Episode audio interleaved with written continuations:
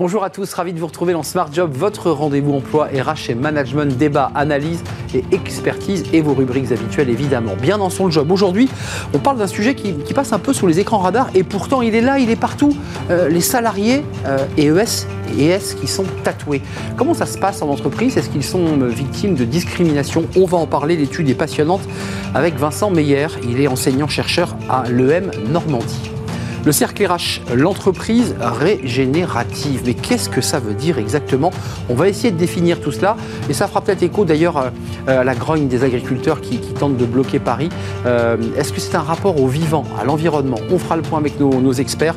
Euh, Camille Puech sera notre invité et Antoine Denoy, le CEO d'AXA Climate School. Et puis fenêtre sur l'emploi, le, le ressenti des salariés face à l'IA. Le sujet est partout. Comment ça se passe? Est-ce que vous l'utilisez, vous, l'IA discrètement euh, sur votre smartphone ou sur votre ordinateur. On fera le point avec Julien Breuil, directeur des relations entreprises à EDC Business School. Voilà le programme.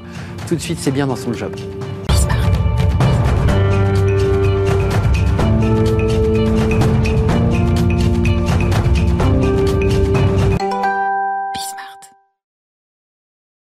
On parle aujourd'hui dans Bien dans son job des, tatouages. Alors c'est un sujet de sociologie.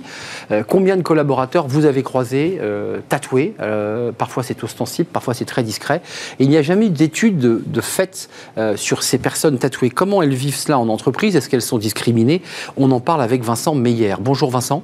Bonjour. Ravi de vous accueillir. Vous êtes enseignant-chercheur à l'EM Normandie. vous avez d'ailleurs remarqué, j'ai vu dans votre thèse de, de doctorat en recevant le prix du meilleur article qualitatif, mhm. je le précise. Et là, vous vous êtes penché sur les tatoués. Euh, concrètement, ce n'est pas une étude quanti, c'est une étude quali. Euh, C'était quoi? Vous avez eu 20 personnes tatouées et vous avez échangé avec elles. Qu'est-ce qu'elles vous ont dit? Tout à fait. Alors, je précise, c'est dans le cadre du recrutement. Hein. Donc, on a eu des personnes, des candidats tatoués et des recruteurs tatoués ou non tatoués. Voilà. Et il y a un effet miroir? Non, c'était des personnes, c'était euh, séparément. Euh, voilà. Mais ce qu'on a pu constater vraiment, c'est que les préjugés étaient toujours euh, puissants à l'égard du tatouage et souvent les personnes tatouées pouvaient être considérées comme moins sérieuses, moins fiables, que le tatouage c'était le fait de classe populaire. Ce qui est vrai à l'origine, il hein, faut le préciser, c'était des voyous, c'est des bagnards, c'est ah ah ah. Attention, attention. On va débattre. Oui. Alors, ça pouvait être effectivement les milieux un peu plus marginaux, artistiques, mais c'était aussi euh, dans l'armée, dans l'aristocratie. Euh, voilà, donc euh, attention aux préjugés. C'est vrai, et c'est aussi, il faut le préciser, un certain nombre de, signes distinctifs des grandes mafias, les yakuza notamment, pour ne pas les citer. Aujourd'hui, le tatouage, c'est pas ça un collaborateur qui, se tatoue, euh, vous dites, ça marque un moment fort de sa vie. Il veut l'inscrire sur sa peau, c'est ça l'idée Oui, vraiment. Alors c'est le point de départ de cette étude. Aujourd'hui, euh, beaucoup de gens sont tatoués, on estime 25%, et euh, en particulier les 18-35. Donc vraiment, c'est un phénomène de masse. Et d'ailleurs, nous, notre étude, c'est parti d'un travail d'une étudiante, hein, puisque moi-même, j'ai dépassé l'âge du tatouage. Mais voilà, elle était tatouée et on a commencé comme ça. Après, on l'a poussé, prolongé avec une collègue. Mais le retour, c'est quoi? Ils ont eu dans le regard du recruteur qui n'était pas tatoué, puisque vous avez aussi donné la parole à des recruteurs tatoués. Pour ceux qui ne sont pas tatoués, en venant tatouer, quel sentiment ils ont eu et est-ce qu'ils ont eu le sentiment d'être discriminés oui, alors euh, discriminer, c'est un mot fort et euh, il faut faire attention. Alors il y a vraiment un débat dans la communauté scientifique. Hein. Il y a des études qui montrent qu'il y a des discriminations en termes de salaire, en termes d'embauche. Euh, il y en a une par exemple aux Pays-Bas qui l'a montré et une autre aux États-Unis qui montre que non, il n'y a pas de discrimination. Donc il y a vraiment un débat. En France, il n'y a pas eu d'études menées. Nous, on commence un travail vraiment avec du qualitatif et pour nous, il y a une discrimination euh, subtil mais réel. On, a le, on a le sujet aussi dans le cinéma des comédiens qui se tatouent euh, et, certains producteurs ne veulent pas les, recruter parce qu'ils mhm. ont des tatouages euh, ostensibles. C'est le même problème en entreprise, je ne sais pas. service commercial, relations publiques, ça, ce sujet-là, il est posé quand même. Ah ben, très clairement. Donc la, grande question, c'est visible ou pas visible. Au-delà du nombre, hein, on peut avoir 15 tatouages dans le dos, ça ne posera pas de problème. un petit tatouage voilà, discret sur la main, tout de suite, ça va, ou sur l'avant-bras, ça va poser question. et puis évidemment le secteur d'activité. Hein. Si on est, il y a des études qui ont montré que si on est dans les milieux artistiques, dans les boîtes de nuit, ça va plutôt être un avantage. Même les startups, j'ai envie de dire, le les côté, startups, le côté fun. Exactement. Mais si on est dans la banque, l'audit ou l'assurance, ça va commencer à coincer quand même. on a même des personnes, en allant un peu loin, qui commencent à se tatouer le visage, qui commencent à. Alors, mais, mais celle-ci, je veux dire, elle s'exclut de fait. Enfin, quel, regard vous portez sur ce sujet-là? Alors, euh, j'ai pas, j'ai pas de regard particulier. Nous, notre étude, c'est vraiment sur les gens un peu plus euh, dans les métiers classiques. C'est ça qui nous intéresse, que c'est euh, une population, voilà, beaucoup plus classique entre guillemets. Évidemment, si vous arrivez avec un, gros serpent ou un message très fort sur le visage, bon, clairement, vous n'avez pas postulé à tous les emplois. Vous prolongez votre travail qualitatif par du quanti, c'est-à-dire du volume. Euh, pour avoir de la data, j'imagine. Ça, c'est le prolongement du travail que vous menez. Cette étude va sortir là dans, quelques semaines. Oui, l'étude qualitative sort euh, très prochainement. La quantitative, on est en train de la mener. Par exemple, alors déjà, les premiers résultats hein, montrent que euh, là, on est au tout début de l'étude, mais on a 150 résultats et 30% déclarent hein, des personnes tatouées avoir été victimes de, de remarques désobligeantes, voilà, liées à leur tatouage. Mais ça veut dire que votre étude va servir évidemment à ceux qui sont tatoués, mais de vous à moi, c'est quand même compliqué d'effacer ces tatouages parce qu'on l'a fait de son plein gré. Ça veut dire que vous parlez au RH là en ce moment-là Oui, oui, on parle au RH et un des sujets euh, clés de notre étude, c'est avant tout d'en parler. Parce que quand on va être recruteur, euh, on va naturellement avoir des biais, des préjugés. Et donc la pire chose à faire, c'est de ne pas parler du tatouage, de ne pas l'évoquer. Et aujourd'hui, on parle beaucoup d'inclusion sur plein de sujets, mais celui-là, il s'est ressorti de notre étude hein, aussi, hmm. euh, et pas du tout traité. Et ça crée vraiment un sentiment d'autocensure de la part des, euh, candidats ou des salariés. Ça crée un, sentiment de manque d'authenticité et ça a des répercussions très concrètes sur l'engagement euh, et la productivité au travail. Vous viendrez nous parler d'études euh, quantitatives, mais vous nous dites quand même que déjà, rien que sur l'étude Cali, on voit qu'il y a un biais autour de ce tatouage. Ah oui, c'est clair. C'est clair et ah, net. Oui, oui, oui, Et puis il y a beaucoup d'études aussi euh, quantiques qui ont montré qu'on a, a, tous des biais. Euh, je peux vous donner euh, plein d'exemples. Et, mais des biais, ça veut dire, est-ce qu'il y a une discrimination? Ça, c'est un débat. Ça, c'est l'autre niveau. Mais il y a forcément des biais.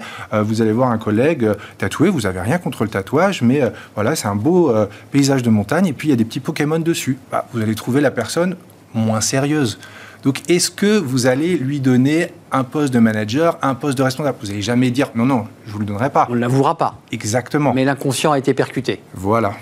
Merci pour cette euh, analyse passionnante. C'est un sujet qui est peu traité et merci de nous l'avoir exposé. Et vous le prolongez par une étude quantitative. Ce sera intéressant, lorsque vous l'aurez terminé, de, peut-être venir nous la présenter le, dans l'émission Smart Job. Merci Vincent Meyer, enseignant-chercheur à l'EM Normandie. C'est un vrai plaisir de, vous accueillir. On tourne une page, le, cercle RH, et on va s'intéresser à un mot.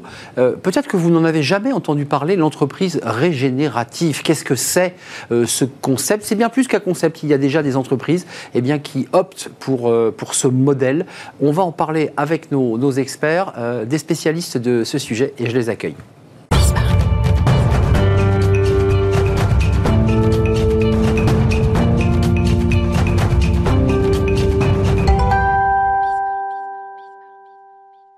Le cercle RH, le débat de Smart Job, avec une expression dont vous avez peut-être peu ou pas entendu parler d'ailleurs, l'entreprise régénérative. Qu'est-ce que c'est?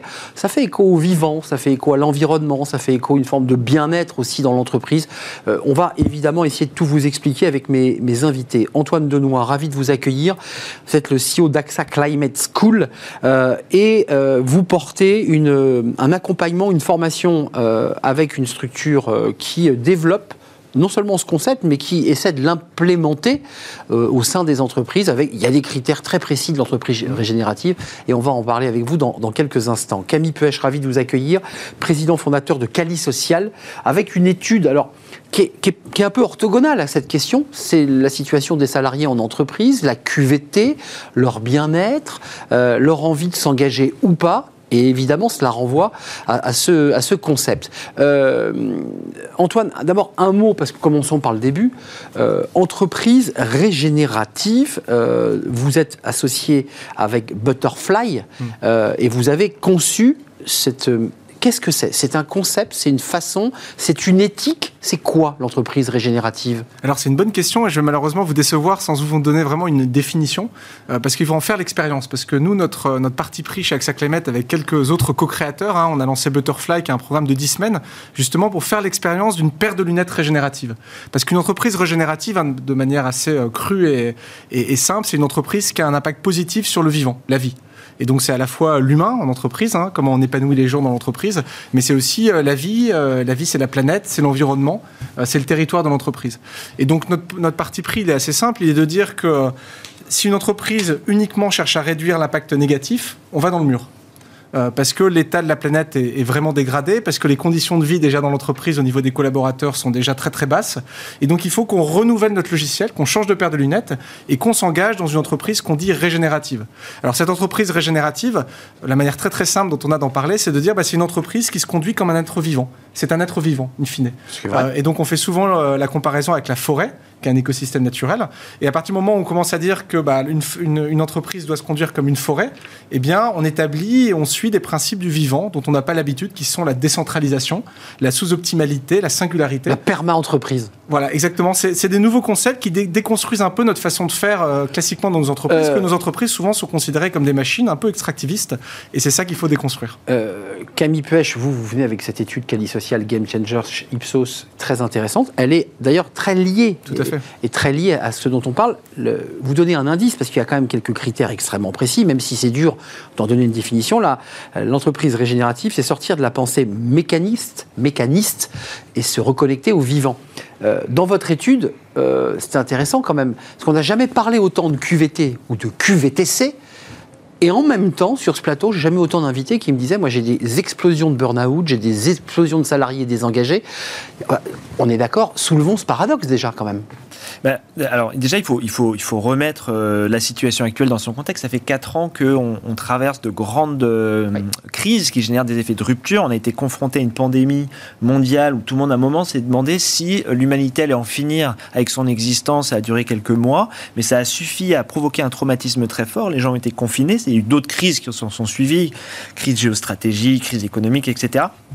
Et globalement, ça a généré chez l'individu euh, bah, des troubles psychosociaux, donc euh, de l'anxiété. L'anxiété, c'est un mécanisme de protection euh, pour suralimenter son cerveau pour faire face aux problèmes auxquels on va être confronté. Et donc les, les humains, et, c'est pour ça que les chiffres sont si mauvais, on a 53% des Français dans notre étude qui date de fin 2023, 53% des Français qui sont désengagés au travail, 70% des, Français vont au travail mécaniquement ou à reculons. Mmh. Et, et, ce désengagement, il est provoqué par aussi une remise en question de leur place dans leur écosystème, pour reprendre des termes dans l'arbre régénératif. Non, mais c'est intéressant. oui, mais à quoi, à quoi, je sers Où je suis, dans l'arbre. Où je suis Quel est le sens de la vie? J'ai failli mourir. Et maintenant, qu'est-ce que je veux faire de ce qui me reste euh, à faire, à, vivre? Et, cette question-là, elle, est prégnante chez les Français. il y a beaucoup d'investissements en QVCT, mais en même temps, on est aussi dans un monde où les entreprises se réinventent comme jamais. Et typiquement, penser à l'impact positif qu'elles peuvent avoir sur la planète et sur les écosystèmes de la planète, parce que ce serait un peu réducteur de simplement dire la planète, mais tous les écosystèmes interconnectés au sein de la planète, bah c'est la démarche que beaucoup d'organisations mettent en œuvre et, aujourd'hui qui, euh, et l'étude le montre, qui est attendue par les salariés. Les salariés ont, besoin de retrouver du sens à leur vie et ça passe par le travail. Euh, vous, avez monté donc une école, euh, Butterfly School, et vous avez commencé à, gérer un scope, des entreprises que vous estimez être régénératives. D'abord, commençons. Il y a quand même des secteurs où c'est plus dur d'être régénératif, vous en, vous en conviendrez. Enfin, je pense une, une fonderie est-ce que vous pouvez dire elle est régénérative? Ou est-ce que par son activité même, elle, se, ferme la porte du régénératif? Alors, il y a des secteurs, en effet, qui vont devoir affronter des logiques de renonciation. C'est-à-dire des secteurs qui sont tellement polluants, tellement impactants négativement, bah, qu'ils vont devoir renoncer à leur activité. Donc, il y a des transitions à mettre en place. Comme euh, Nestlé euh, l'a fait euh, cette semaine. Sur les bouteilles non, pas sur les bouteilles. Nestlé a annoncé avoir euh, négocié il y a trois ans avec euh, l'État français parce que les extractions d'eau étaient trop polluées et avaient fait des traitements sur l'eau. Et plutôt que de maintenir une activité illégale ou en tout cas à risque, a préféré aller négocier, fermer des, des sources des sources d'eau naturelles, donc euh, voire perdre 25% de part de marché, euh, plutôt que de continuer à vivre avec une activité qui n'était pas pérenne. Les activités, alors donc je, dirais, que ça c'est l'exception, mais qui est, nécessaire. La plus grande partie des entreprises peuvent devenir régénératives. Aucune ne le sont, régénérative, parce que c'est vraiment le Graal. Par contre, l'idée, c'est d'accompagner un chemin. Et notre message, il est très clair. C'est pour ça qu'on veut rendre le régénératif universel. Il y a un côté un peu fou à ça. Mais c'est de dire que la régénération, c'est l'affaire de tout le monde et du quotidien. C'est-à-dire qu'un leader, euh, dans sa capacité à, à leader, à amener les équipes, à animer les équipes, il doit être respectueux de la singularité de chacun et se battre pour que euh, chaque individu soit épanoui. Antoine, on voit bien que dans le programme de formation, il y a plusieurs thématiques. Moi, ce qui m'intéresse quand vous me dites ça, c'est le leader, c'est important, c'est lui qui va engager sa boîte, qui mm. va donner des axes, qui va la projeter. Il est quoi? Il est sur une, une, assertivité, il est dans une écoute active, il est, il est dans des actions très concrètes d'écologie et d'environnement. Qu'est-ce qui fait ce leader? Alors le propre du leader, on a étudié une, dizaine d'entreprises profondément. C'est un, un leader qui va raisonner autour de quel est le coût à ne pas faire cette transition régénérative. C'est-à-dire qu'il va comprendre qu'en fait, c'est une logique existentielle pour son activité. Euh, quand vous êtes avec des producteurs laitiers, bah, c'est la filière du lait en France qui est en danger. Mmh. Point barre. C'est l'actualité. Hein. Exactement. Et donc, en fait, c'est des leaders qui vont euh, être sensibilisés au sort de la planète et qui vont renverser la façon dont ils prennent les décisions. Et donc, c'est en effet des leaders qui ne sont pas autoritaires, qui ne sont pas pyramidaux, qui ne sont pas hiérarchiques, mais qui vont honorer un principe qui est clé en régénératif, qui est la singularité. Comment je comprends euh, une équipe, un collègue, comme je comprends un sol agricole, en comprenant qu'un sol Hmm. bah, c'est pas le même à Boulogne-Billancourt que dans le Pays Basque. Chaque sol est singulier. Et donc, comment j'efface le côté, euh, bah, je réduis euh, Camille à une fiche de poste et je lui demande de faire des choses de manière mécaniste, à comment je me mets au service de l'épanouissement de Camille dans sa singularité. C'est un complet renversement euh, des modes d'organisation. Et je voudrais juste rebondir sur ce que disait Camille, parce que moi, j'ai créé AXA Climate pour réduire la souffrance dans le monde du travail. Donc, mon point de départ, il est essentiellement le, le sujet du jour. Je pense que fondamentalement, les entreprises doivent casser, déconstruire leur modèle pyramidal, qui est un modèle essentiellement mécaniste, ou une finition aux L'entreprise est là pour extraire un maximum de valeur et faire pas trop de mal, on va dire, aux hommes et aux femmes qui sont dans l'entreprise.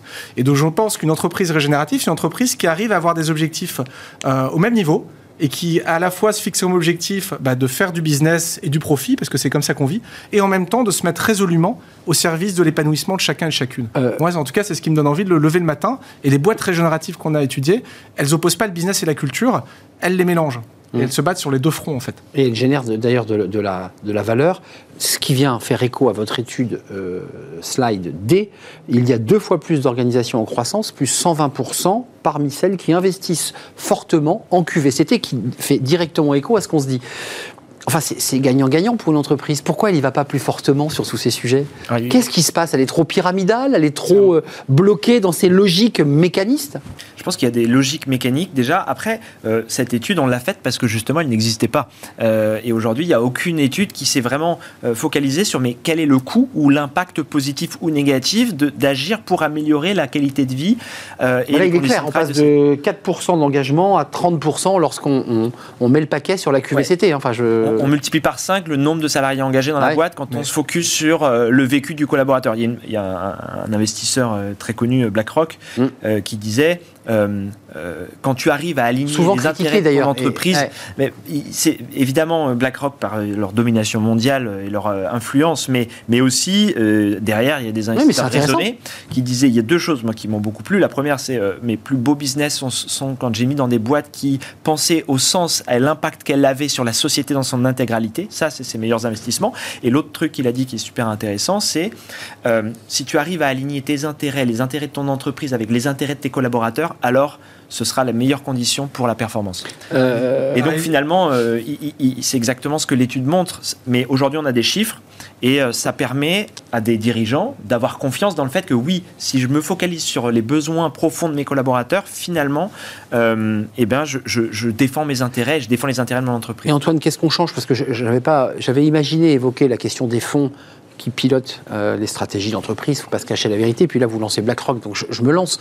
Euh, on est régénératif même quand un fonds vous dit euh, bah, il faut cracher 15% parce que sinon ça ne rapporte pas assez aux actionnaires. Enfin, la question elle est posée. Vous allez jusqu'à ce niveau-là de, de, remise en cause? Un fonds qui n'exige que de son actif d'avoir un return à court terme, mais pas un fonds régénératif, parce que le régénératif nécessite de donner du temps et surtout d'honorer plein d'autres indicateurs que l'indicateur financier. Et pour répondre à la question pourquoi les gens sont malheureux dans l'entreprise, l'éléphant dans la pièce, c'est parce qu'ils sont pas autonomes, parce qu'en fait, on n'est pas en capacité d'action. C'est-à-dire que fondamentalement, euh, je reprends les temps modernes de Chaplin, c'est caricatural, mais malheureusement, dans les entreprises, c'est vrai. On demande à des gens de faire des tâches répétitives et on compte pas vraiment sur le fait qu'ils réfléchissent. Et donc, un élément clé. On leur demande pas de réfléchir. On leur demande pas. Euh, parce que l'entreprise n'est pas conçue pour euh, donner beaucoup de valeur à ça. La réflexion. In fine, c'est une entreprise qui va optimiser, on va dire, un certain nombre d'équations, un certain nombre de, métiers. Et donc, un des éléments très concrets par lequel on, on approche le régénératif dans les entreprises sur la partie RH, c'est de dire clarifier les modes de décision. Un dirigeant, trop souvent, ne dit pas, et j'étais le premier à être dans ce cas-là, de quoi il décide et de quoi il ne décide pas. Euh, moi, pendant des années, j'ai clamé dans les entreprises Empower People, faites des choses, mais sans moi-même faire l'exercice de dire ce sur quoi je décidais pas et ce sur quoi je décidais. Et s'il n'y a pas cette clarté au niveau des dirigeants, eh bien, on laisse pas la place aux collaborateurs dans les boîtes d'être autonomes, de prendre des décisions. Donc, je dirais, explicitation des modes de décision, c'est un bon premier pas pour une entreprise qui veut vraiment changer les choses. Clarification, forcément. Il, faut poser sur la table, faire un diag et de se dire ça je décide, ça je décide pas et je, décentralise. Non, ça reste ambigu. Sinon, je reste au centre de la roue en tant que dirigeant. Parce que si je, si je, reste, si je, si je manage et je lead avec de l'ambiguïté, eh bien toute la boîte dépend de moi et je reste très centralisateur. Euh, moi, j'avais l'impression quand même, euh, l'émission se termine, elle est tout simplement passionnante parce que c'est un des titres qu'on a soumis, c'est l'entreprise créer de la richesse et du bien-être, parce que c'est ce que vous dites. Moi, j'avais l'impression que ça avançait un peu sur les, questions de QVT. J'ai plein d'invités qui me disent ça bouge, on fait des choses, ça bouge. Vous êtes d'accord Pour au moins finir par une petite note un petit peu, euh, voilà, un peu de lumière. Bah, non, je vous sens. Euh, en fait, ça bouge et c'est très positif. Un des impacts très positifs de la Covid, c'est que tout le monde a pris conscience que euh, la vie n'était pas, enfin, à recentrer finalement ce qui était important dans la vie et s'est recentré sur qu'est-ce qui est important pour moi Est-ce que euh, c'est de travailler, d'avoir un titre, une carte Et inversement, qu'est-ce qui est important pour mon business aussi et, alors, il y a, deux effets. Il y, a, eh il y, a, les dirigeants et l'entreprise. Ok, maintenant, comment je me, je me, réalise en tant qu'entreprise Mais il y a aussi l'individu. Et, le fait que l'individu se pose toutes ces questions et qu'il y ait des, des hauts niveaux de dépression et de anxiété actuellement dans la société, c'est le symbole que la société est en train de prendre conscience de la situation ubuesque dans laquelle elle se trouve et réfléchir sur ce qui est important pour elle pour créer les fondations du futur. 30 secondes. Ça bouge un peu, pas du tout assez vite. Et nous, notre euh, méthode pédagogique, elle est claire avec Butterfly. En 10 semaines, il faut apprendre ensemble. Il faut sortir de nos entreprises, il faut se mettre ensemble, il faut prendre des thèmes et les affronter ensemble parce que les recettes, on les a pas. Donc ça bouge, certes, mais pas du tout assez vite par rapport à l'état de la planète. Euh, qui a accès à votre formation? Tout le monde. Il faut juste me contacter, je donnerai mon 06. Mais, euh, vous tapez Butterfly School sur Internet et vous avez, vous avez accès à, des formations qui sont disponibles aux indépendants et aux entreprises. C'est très rare, hein, un invité CEO qui donne son 06 comme ça, directement à l'antenne, jamais vu ça. Je ne l'ai pas encore donné. Mais 06 46 54 42 04 et il a donné son 06. C'est la première fois depuis la création de Smart Job qu'un CEO donne son 06. Euh, Climate School, AXA Climate School, vous, avez, euh, vous êtes le CEO et, le fondateur de, ce, de cette euh, entreprise régénérative. sur le chemin. Sur le chemin de la régénération en tout cas, et avec cette formation Butterfly. Merci à Camille Puech. L'étude s'appelle chez vous Impact de la QVTC sur la santé, le bien-être, l'engagement au travail et la performance des organisations, vu côté décideur aussi euh, et la manière dont on s'engage sur ce sujet. Merci Arnaud. Merci à vous. C'est un vrai plaisir de vous accueillir, cher Antoine et cher Camille. On termine notre émission alors avec un sujet, je suis sûr qu'il vous passionne, la place de l'IA euh, au sein du monde du travail, avec quelques études de l'IFOP, euh, de Goldman Sachs. Et évidemment, cette IA prend de plus en plus de place. On accueille notre invité.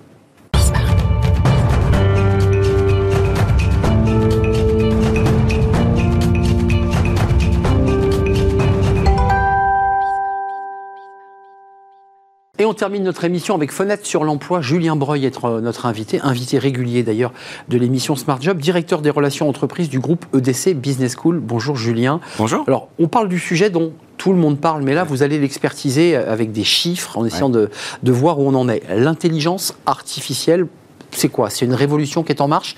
Euh, elle, elle impacte le marché de l'emploi, mais ça reste quand même assez difficilement mesurable. Oui, difficilement mesurable. Alors c'est vrai que, j'allais dire, tous les médias en parlent, toutes les entreprises commencent à se positionner. On voit bien que ça va avoir un impact et que ça va révolutionner sans doute le marché de l'emploi. Mais qu'est-ce qu'il en est aujourd'hui? Et là, c'est vrai qu'on s'aperçoit qu'il y a plein d'études qui sortent et c'est assez difficile à mesurer. Alors, le premier élément, c'est qu'on sait que ça va avoir un impact quand même. Mmh. Euh, bon, alors il y a des études qui sont sorties on parle de 300 millions d'emplois qui sont impactés. D'ailleurs, dans les études, on s'aperçoit... Dans le monde, hein, Dans le monde, hein, bien sûr pas en France, parce, que, ça, ne marcherait pas. Ça marcherait pas. Je crois qu'il y aurait, il y aurait plus de, métiers impactés que de personnes qui y habitent, donc ce serait un peu compliqué. Mais voilà, dans, le monde. Et plutôt, a priori, ce qu'on se dit, plutôt ce qu'on appellerait sur les cadres, cette fois-ci, que plutôt sur euh, la partie euh, des, des ouvriers ou des employés. L'étude IFOP elle est intéressante, hein, sur 45% des salariés qui considèrent que l'IA représente une menace pour l'emploi. Oui, alors beaucoup d'études sont menées, et c'est intéressant, euh, des études qui sont menées à l'échelle mondiale ou européenne.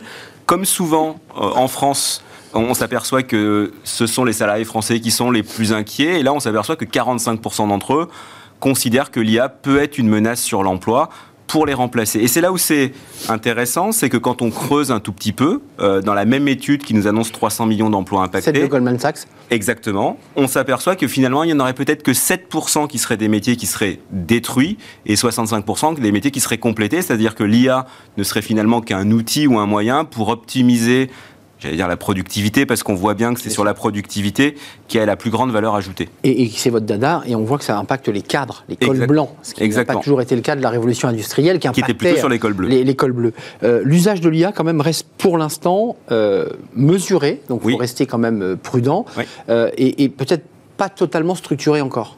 Alors exactement. Maintenant, c'est vrai que quand on parle d'IA, j'allais dire c'est pas un fourre-tout, mais on va dire on parle d'IA, de l'IA, générative et ainsi de suite. Bon, euh, quand on parle effectivement de cette deuxième partie, on s'aperçoit qu'il n'y a que 18% de, des salariés français qui l'utilisent. Donc effectivement cette IA qui permet par des algorithmes d'aller créer de nouveaux contenus, euh, voilà, vidéo, texte et ainsi de suite, de faire de nouvelles analyses.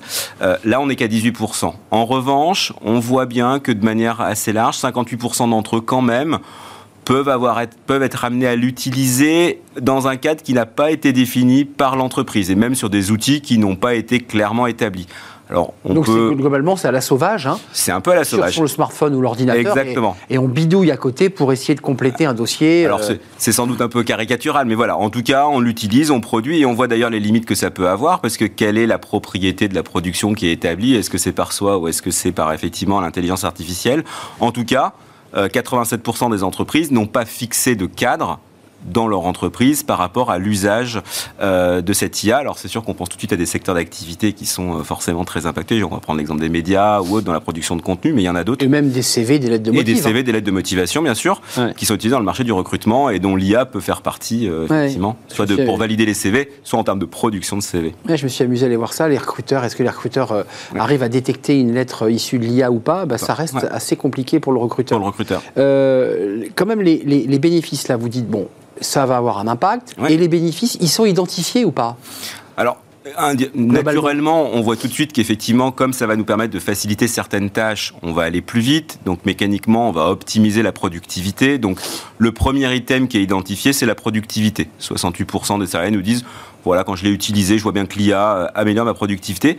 Et on parle, alors ce qui n'était pas forcément ce qu'on aurait pu penser au premier abord, d'implication, sans doute parce que ça nous oblige aussi dans un premier temps en termes d'usage à essayer de, mieux le maîtriser, donc de peut-être mieux rentrer dans le détail de notre euh, job, et finalement on nécessite un peu plus d'implication. Et donc 63% d'entre eux nous disent, voilà, ça a amélioré mon implication dans mon métier et dans ce que je fais. Hmm. Donc ça reste un, un outil qui augmente le collaborateur, en tout cas à travers ce, chiffre de 63%. On aurait pu dire ça, c'est un collaborateur augmenté, pour reprendre une, expression. 86% euh, d'entre eux, ceux qui ont été interrogés en tout cas, euh, dans une étude BCG, euh, estiment qu'une formation est nécessaire pour améliorer leurs compétences. C'est-à-dire qu'on a tous été confrontés à ce sujet, on a, on a téléchargé l'appli, on est d'accord?